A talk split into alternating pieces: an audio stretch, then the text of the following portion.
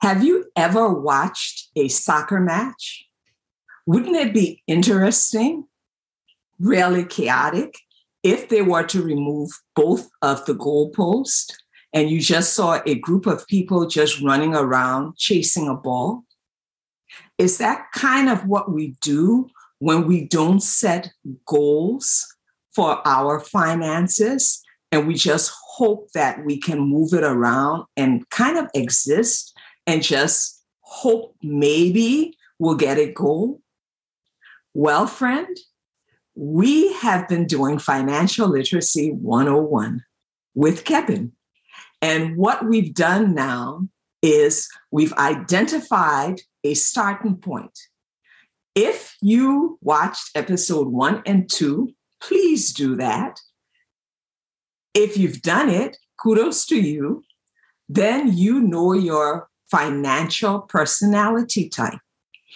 That was our beginning point. And we were exhorted or we were inspired by Kevin that we all need a plan, which he calls a budget.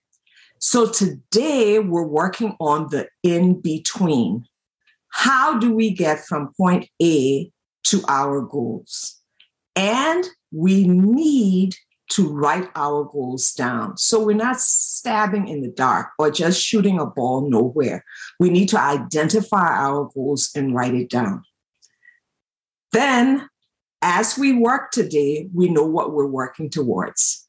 So, this episode is a work episode. We're about to apply. We're about to be more than hearers, we're going to be doers.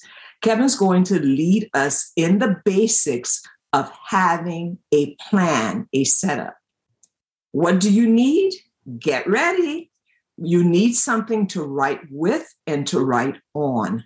You may even need a calculator. We're going to do some basics so that we have our plans in hand to refer to. And then there's a little conversation leading us into our maybe last episode in the series or maybe the next to last one. That's going to depend on you and the questions you might have. Welcome back. Where are you? You know where you are. If you're a friend, distant DNA relative, Life and Faith Chats, of course. This is the podcast where we use the number one best selling book in the world, the Bible, to inform and enlighten and help us walk and live in the life that God purposed and gifted us with. And we also have special guests to educate us so that we can continue being victorious in every area of our lives. I am privileged and blessed to have my son with me, one of my sons, and he has been our special guest for this series, Financial Literacy 101. Welcome, friends. If you're new, welcome. Come and join us. We're friends and we're family. We're so happy to have you. Again, this is Life and Faith Chats. And if you're watching on YouTube, it's a place for joy. If you're listening, it's Life and Faith Chats. Same person, same host. I am your host, Joy. And this is my son, Kevin. Welcome, Kevin. Hey, Mom. Thanks for having me. Kevin has his degree in finance, and he has a number of years where he worked as an investment analyst. And he's sharing some of his knowledge and wisdom with us. I am blessed to have you, son. So, go ahead. I'm sorry. No, it's a blessing to be here. Thank you. Thank you so much. So, today, what are we doing? So, today I would just like to go through a type of personal financial statement that we can use to understand kind of the flow of money um, in and out of our, our financial lives. And so, I just want to walk through that and hopefully we can see where we're spending money and get an overall picture of how money flows in and out of our control and use that to kind of direct ourselves uh, towards our financial goals. So that's what I want to walk through today. Okay. All right. So, friends, here's my pad, and you can use a digital device. And in fact, Kevin, um, I had asked him, he said you could use Google Sheets Excel. And if you are an Apple person, there's Numbers. Numbers is um, the app, well, is already preloaded. Numbers is what you use, I guess, in place of Excel. And they're preloaded um, templates that you could use. Kevin, please go ahead. Yeah, so to start off and kind of to tie to some of our earlier discussions, um, once we kind of establish those target goals, and for example, it could be you want to pay down your debts or you want to buy a house, a new car, some of those those goals, um, having kind of a, a, target amount that you need and also a time is key. So just making sure those goals are measurable. But moving onwards, once we've established kind of those measurable goals and assigned a specific date and maybe a certain amount of money we'd like to have, then we need to figure out what are we currently doing with our money and then proceed from there. So to start off, I want to walk through kind of a, a cash flow statement. So this just shows the money coming in and the money going out. And I would like to break it up into four components. So we'll start with income. And I can share my screen to give you guys an example of the template that I would like to use um, to really break apart each of these elements of this cash flow statement. So let me share my screen. Okay, can you see my screen? Yes. If you can make it as large as possible, okay. Mm-hmm. I like how you had it the other way. It seemed clearer. Uh, which other way? Okay. Okay. So here's just the overall summary, which will break apart each component. So starting off on the left hand side, we have our income summary. And so it just shows um, the money that can be made via our salary or our primary income. And also things like, you know, bonuses, side hustles, anything that you do in addition to the money you make on your job is ultimately what adds up and that's your your income total. Okay, so when we start, our first um, heading is income. Correct. Okay. All right. All right. Our first heading is income. And we're going to, for the sake of walking through and just being very basic, we're going to divide this up monthly and annually. Correct. You can break things up more granularly if you get paid weekly or even daily. Um, it all depends on you. But for right now, we'll just keep things simple and only focus on annually and monthly. So moving on to expenses, which is kind of a big area for a lot of folks. The, the this is the these are the areas or the things that we have to take care of, and oftentimes it can be overwhelming if we're not properly assessing things and aware of how much we're spending. But uh, expenses in this case, referring to those essential things, those ex- essential items that we have to pay for um, on a, a, daily, sometimes monthly or annually basis. So I'm talking about paying taxes, paying your, your rent, your mortgage, your insurance, any type of utilities like water, gas, electric. That's what I focus on here. So unfortunately, no uh, Disney Plus accounts or Netflix streaming, all that stuff. Uh, I wouldn't necessarily consider that essential. I would consider that discretionary. And we can talk about that category next. But right now, it's just listing out those essential items they have to take care for. Again, I have some examples on screen, whether it's rent, groceries, paying for your internet, utilities of, of any type, um, your health ex- expenses, all that stuff is what we're going to focus on here and make sure you're able to break it apart and quantify each category that you spend your money on. Okay. So we have income, then we have expenses. Okay. And then next? And the next group is discretionary spending. So all the fun things that we like to do outside of the essential things like going out to eat, traveling, buying gifts, um, entertainment, shopping, um, club memberships, things like that um, that aren't essential but that are nice to have. Okay. And so this is where you would put, you know, any type of streaming services, whether it's Netflix, Disney Plus, or other activities that are nice, but you could go without. Okay. So internet and internet goes under essentials. Netflix goes under discretionary. Yes. Okay. All right. And lastly, I would consider this to be, the, you know, kind of the most important bucket, which is your savings. And going back to the reason why I wanted to break out some of those essential expenses is because I believe people need to start off first with an emergency savings fund. And a, a good general tip is to have at least six to 12 months of savings uh, stored or ready to pay down those essential expenses. So if there's ever any, you know, personal financial challenges or job loss or any type of loss of income, at least your savings will be able to hold you steady for several months to a year in the event, you know, something unfortunate happens. Okay.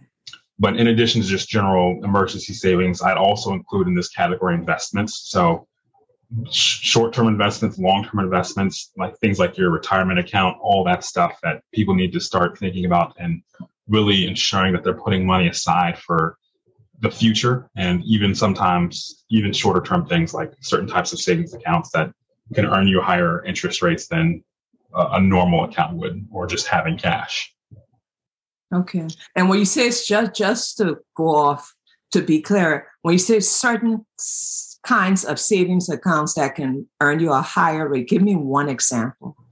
One example is a CD, a certificate of deposit. Okay. So these are short term uh, type of accounts that you can open that will earn you at least a little bit more than if you just left your money in a checking account. Okay. All right. So this is something that any do you have to have a certain amount? You do, and it varies. Some CDs, there are no minimums. Others, particularly some things like jumbo CDs, um, and I don't want to get too technical, but uh, there are some that require minimums that could be uh, a few thousand or, or higher. So it, it, depends on which type okay. and who's offering it. All right. We we want to know so that our money is working for us and we're not just working and not reaping the benefits. We're tired with that. I need to ask you something. This is a faith-based podcast. So we are exhorted, we are really commanded, really, because it wasn't a suggestion from the Lord that we're supposed to tithe, give of our first fruits. So, where would that go? Is that going under essentials? Is not going as income coming in because it's supposed to be going out to honor the Lord. So, does that go as essentials or discretionary? And I'm putting you on the spot. Mm-hmm. I personally believe it is essential because we are commanded by the Lord to to give our money. And it's not because he needs it, but he wants us to bless others. And really, it's a way for us to, to give really to people and to help out and to spread um, the message and the love and the gospel that he has. So there, there are various ways you can do that. But um, I personally would consider essential. However, I can understand those who perhaps disagree. And so for those people, maybe it's discretionary. So it really all depends on the individual. But if if you also believe that it's something that you're compelled to do, then consider it essential. If not, it's discretionary. Okay. And a person could also have, um, in terms of savings to put aside, to have maybe like a charity account in terms of helping and giving. I mean, and I'm putting that as additional with tithes and offerings again, being yes. And in terms of wisdom, that's also the way the Lord supernaturally protects what we own. So that's an exhortation to my friends and distant DNA cousins that it's wise to tithe. Okay, please continue. It is. And the key thing is no matter how you label it, just make sure you factor it into your budget or factor it into your finances just so you can have the money set aside depending on when and how you choose to give. I like that. But to, to bring all these things together, so we looked at income, we looked at expenses, we looked at some of our discretionary spending, and then lastly, our savings and what we want to do with our money long term. And just going back to kind of the first thing that we looked at, it really is just trying to bring everything together to give us an idea of how much money is coming in or out. And so in the top left corner, you can see in this particular example that we have that this person is earning at least $1,600 net of everything. So once they've put money aside for the core expenses like rent, food, all that stuff. Once they've also put some money aside for savings, and even had some, you know, extra money to do things like discretionary spending, like shopping, traveling, all that stuff. This gives a final picture to let that this person know that they're at least bringing money in and that they're not losing money. And I think that's key, especially um, if you're heading into hard economic times or there's ever a period where perhaps um, money won't be as readily available or accessible to you, uh, making sure that in good times that you're still saving money and have excess money to perhaps prepare for whatever challenges may come ahead. Okay. So this person is bringing in money. Now, yes. switch that around slightly and let's go to discretionary. Just show me how this person could be losing money. Yes. So say, you know, someone eats out all the time or they spend far more money on, you know, shopping. Maybe they go a little bit too crazy on Amazon. Then as you can see, now this person is losing money over yeah. this period of time. Total cash flow to date. Okay. They're losing. And so it's, it's good just to see and create budgets and templates like this, just so we can know how little changes affect our overall finances. Okay. That's, that's and, great. I'm sorry, you want to say something else? No, it's just that, you know, a lot of people unfortunately fall into this category and there's nothing wrong with it. We, we all struggle with money and how it impacts our emotions. And so if you're ever in the position where perhaps you're losing money, it's okay. I think a lot of us have already been there. And even if you're in this position now, it's more about just making small changes. So perhaps maybe instead of dining out all the time, maybe you can save a little bit more, eat in, and just like that, you can have your money right back and it can be working for you in other ways. Okay. All right. How can we get a copy of what you are using just as a template for people who don't have it or friends who don't have it? What what can we do to get this template? Mm-hmm. This is something I can I will share with you. And of course, if any of your listeners or subscribers would like it, then they could reach out to you or we can also um, I can upload this and, and share a link so anyone can access it at any time they would like to. Okay. And for people who are not watching and cannot see it, this is where did you get this from for the for those who are listening, maybe they're driving and listening to us, where can you get this from? Mm-hmm. That we're looking at. Well, first, I would encourage people who are listening. Thank you for supporting by listening, but also watch. It's always helpful to see things visually. And so I would encourage you definitely to watch as well. And in terms of still giving access to you is I think the key thing is just providing a link or if you have Excel and some other type of spreadsheet software, they oftentimes have templates. So if you open up a new workbook, um, they have templates for if you have the latest version of Excel, and you can look up personal budgeting items. And in addition to this particular template, there are more simple ones, more complex ones. It, it really all depends on what you need and would, like. But yes, there are pre-made templates made by Excel and other platforms. Okay. And you told me in terms of backstory that people also need to be careful or wise about where they get templates like this from. So could you please tell us, uh, suggest what we should look out for as we do these to plugin? Yes, I would say definitely stick with whatever you know Microsoft produces either on their website or directly in Excel. Um, there are some third party providers who may have something that you can either pay for or perhaps they may offer it for free. But I would say just be a little cautious. There's no need to spend any extra money. And if you do, you can put on your budget or um, just trust Excel just because, or trust Microsoft just because it's uh, probably a bit more vetted and you don't have to worry about any viruses or anything else. Okay. And to watch out for third parties just in case. If it sounds too good to be true, just watch out. As we head, just as we end, um, this episode. And we have a working document, friends, for us to use, for us to have our budget. We're not just talking about it, we have something now. We have headings to put into our budgets. We need income, what's coming in, our um, salary, side hustles, um, pensions, our income, dividends. Um, then we have um, expenses, then we have um, discretionary spending. And last, we have savings and we have different categories. So it's something for us to be able to work on and some a model, a template for us to have to use. And um, Kevin has told us where we can get them from. If you don't want to do pencil and paper, which isn't a bad idea, you can use one of these um, templates from Excel again from um, Google Sheets or Apple Person. Remember, you can use numbers. Just look it up, it's there. And as we move into this, I know all sorts of things have been happening on the stock market, not because that's where my expertise is, but things have been happening and we know about inflation and things. So, just as bringing it together as we move in these times of uncertainty, I know that um, you said the saying that people used to say cash is king, but now with inflation, the king is kind of being unsteady. So, what is something that we can do to be wise? Yes. So, to answer at least the first about the stock market, you know, during periods of volatility or perhaps uh, in situations where there's expected uh, future stock market declines, I would say for the people who aren't investing, that's good. But just exercise extreme caution um, when you're heading into, you know, downturns or economic declines.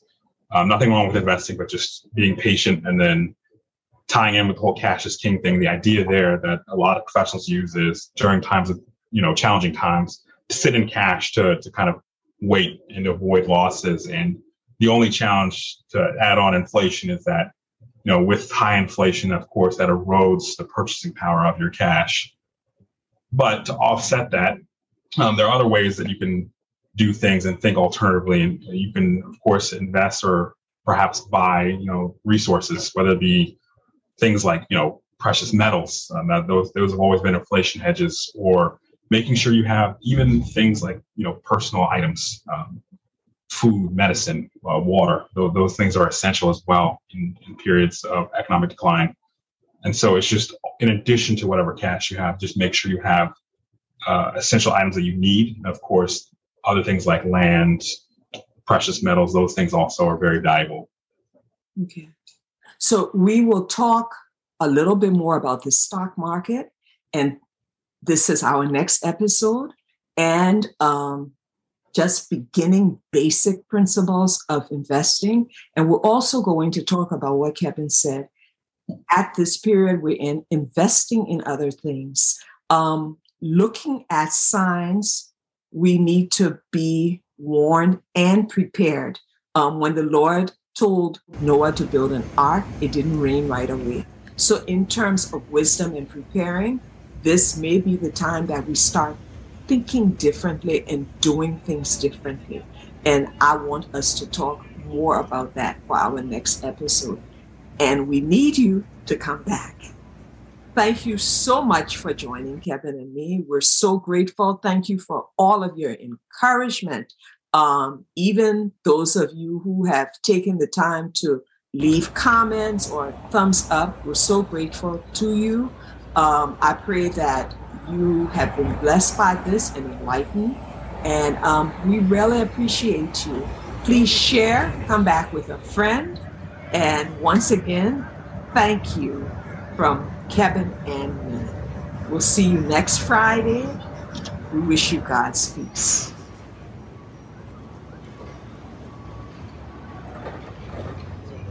Thank you, Kevin. Thanks, Mom.